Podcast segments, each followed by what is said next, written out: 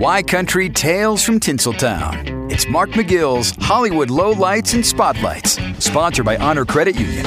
Come be part of it. Gwyneth Paltrow has been found not at fault in a ski collision that occurred seven years ago by a jury. After a two week trial, the collision occurred with a now retired optometrist, Terry Sanderson. The jury determined that Sanderson was completely at fault and actually caused harm to Paltrow. Paltrow has been awarded a symbolic $1 in the suit. Sanderson had originally sued Paltrow for $3.1 million in damages. Both Paltrow and Sanderson testified during the trial along with medical experts. Paltrow's lawyers shared that he is pleased with the unanimous outcome from the jury.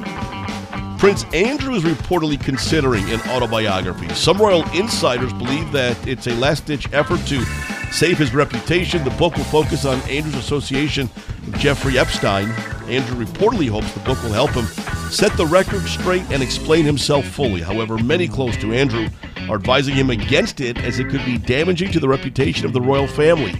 Some insiders suggest that the book could be a big deal due to Andrew's history as compared to Harry. He has a far greater amount of history to draw from. And Nick Cannon has let the word out on his financial arrangements with the mothers of his 12 children. Well, he admits he does not give any of them a monthly allowance. He assures they have everything they need.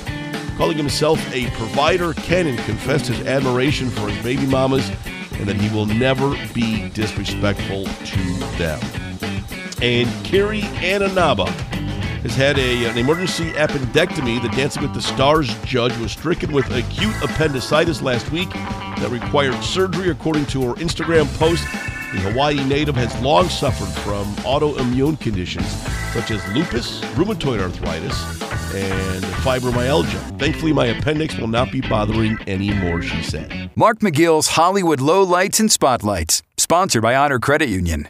Come be part of it on Southwest Michigan's Country, 97.5 Y Country.